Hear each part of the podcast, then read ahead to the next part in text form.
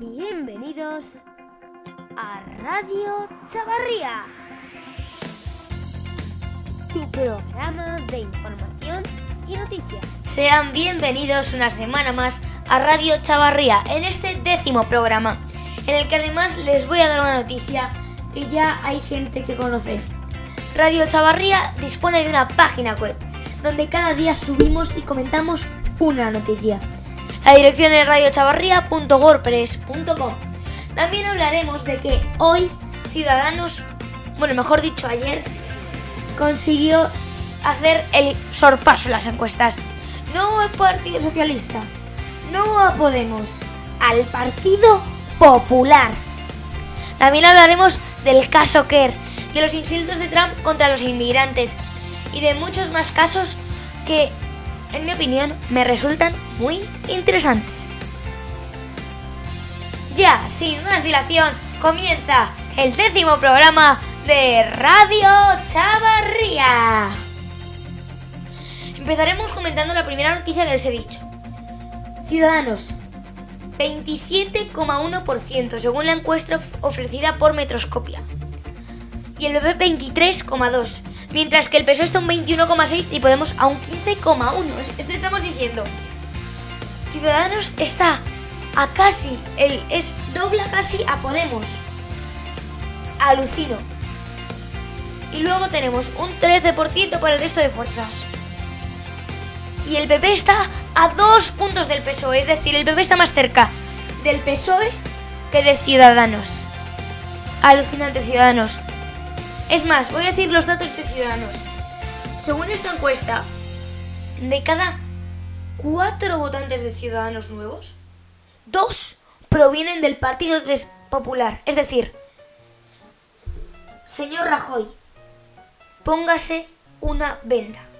Porque como siga así, a las macroelecciones de 2019 llega sin tronco. Es decir, que más le vale al PP frenar esto porque es una situación preocupante ya que cada dos votantes nuevos de Ciudadanos provienen del Partido Popular y uno del Partido Socialista y medio de Unidos Podemos. Sin embargo, de ese 13% también medio votante se va para Ciudadanos.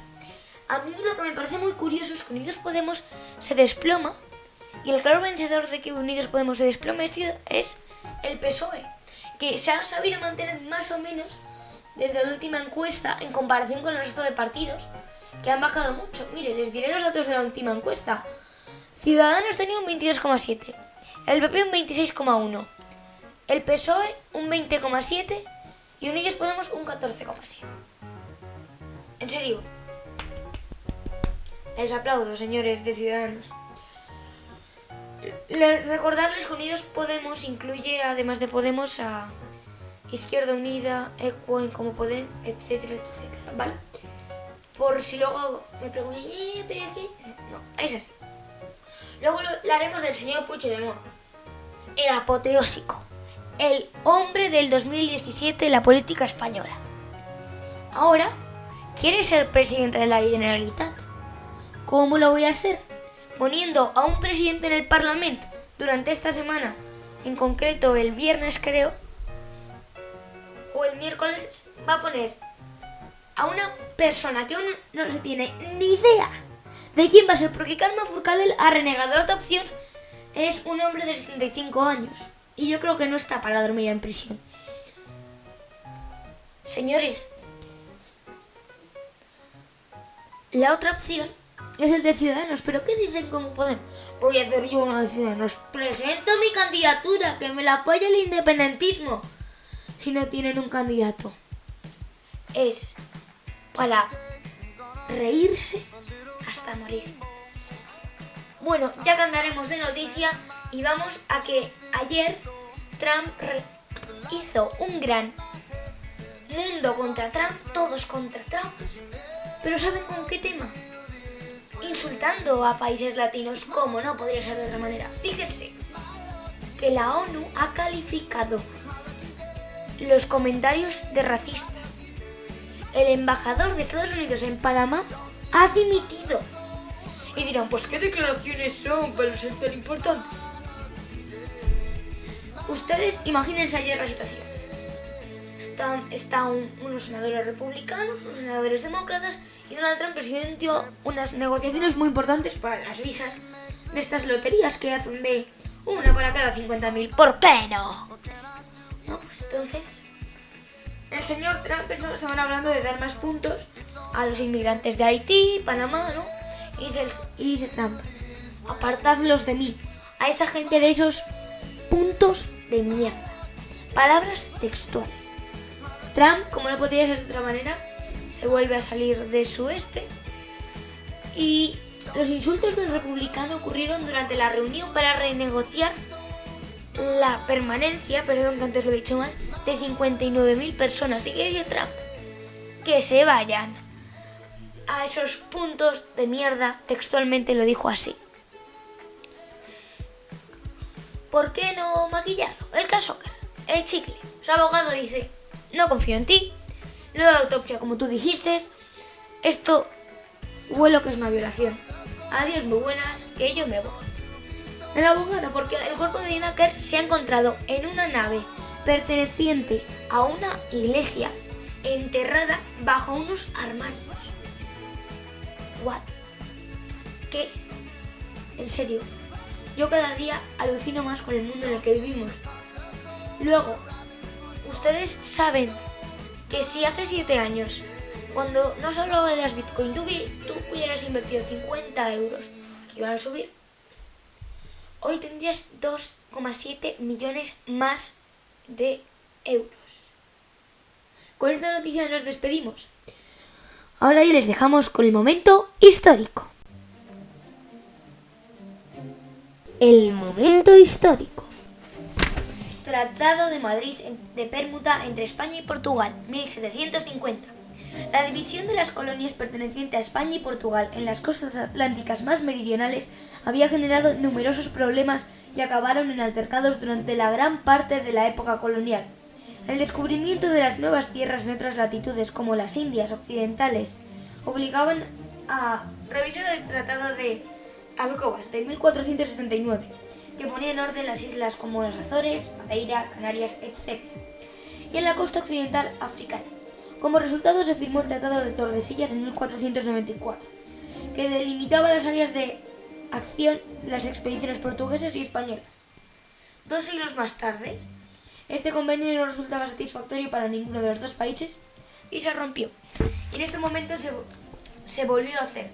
¿Sabías que el Tratado de Madrid establecía que la paz reinaría siempre entre las colonias de ambos países, aunque estallara la guerra en la península. También una película del año 1986 está ambientada en lo que ocurrió después de este tratado. Les dejamos con los deportes. ¡Los deportes! Sean bienvenidos una semana más a los deportes de Radio Chavarría. Ayer, sorteo de la Copa del Rey 2018. Hubo un sorteo. ¿Qué equipos había en el bombo? Leganés, Real Madrid, Sevilla, Español, Barcelona, Valencia, Alavés y Atlético de Madrid. Si existen las bolas calientes, por favor, es los hombres de la federación le han tendido una alfombra roja a los grandes equipos. Real Madrid contra Leganés, un partido accesible para el Real Madrid. El Numancia también parecía fácil, pero ojo, 2-2. Ahí, ahí lo dejo, a pesar de que es mi equipo. Atlético de Madrid-Sevilla, un el partido quizás más difícil de toda esta este clasificatorio. Barcelona-Español. Vamos a ver, derby de la ciudad de Barcelona. Otra alfombra roja. Valencia a la vez. Me da pena por los valencianos que tengan que mover hasta el País Vasco. Ojo, que no tengo en contra de nada. Por todo el trayecto que se van a tener que hacer. Cuando a lo mejor el partido de Valencia les sirve para ganar. Bueno. El Madrid se desploma. Se medirá contra el Leganés. Es el último de los enfrentamientos. Y uno de los más esperados.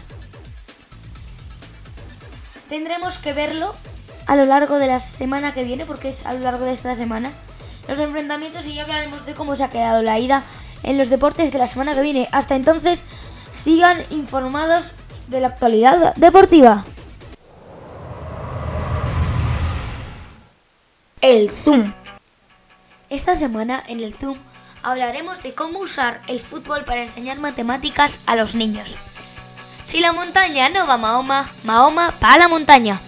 Este dicho fue seguido por las autoridades rumanas en el pasado 2016 para tratar de solucionar el problema que están sufriendo sus niños en las escuelas. El bajo grado de nivel de matemáticas y el alto número de niños que abandonan los estudios.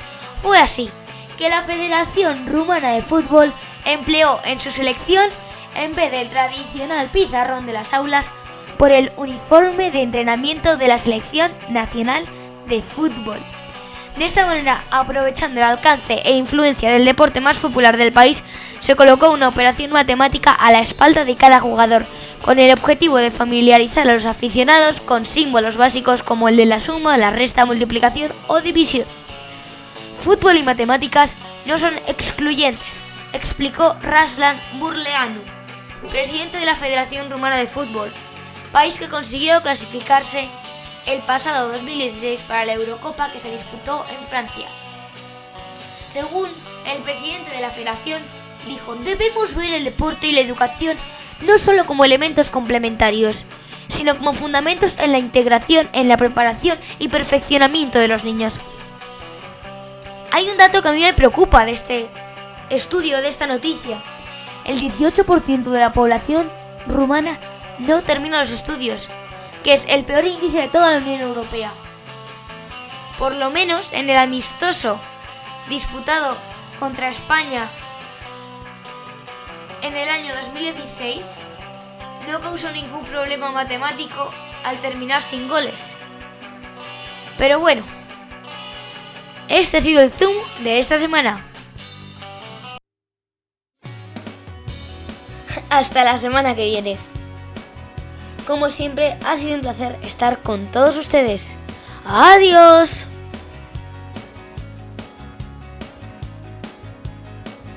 Radio Chavarría, tu podcast de información y noticias.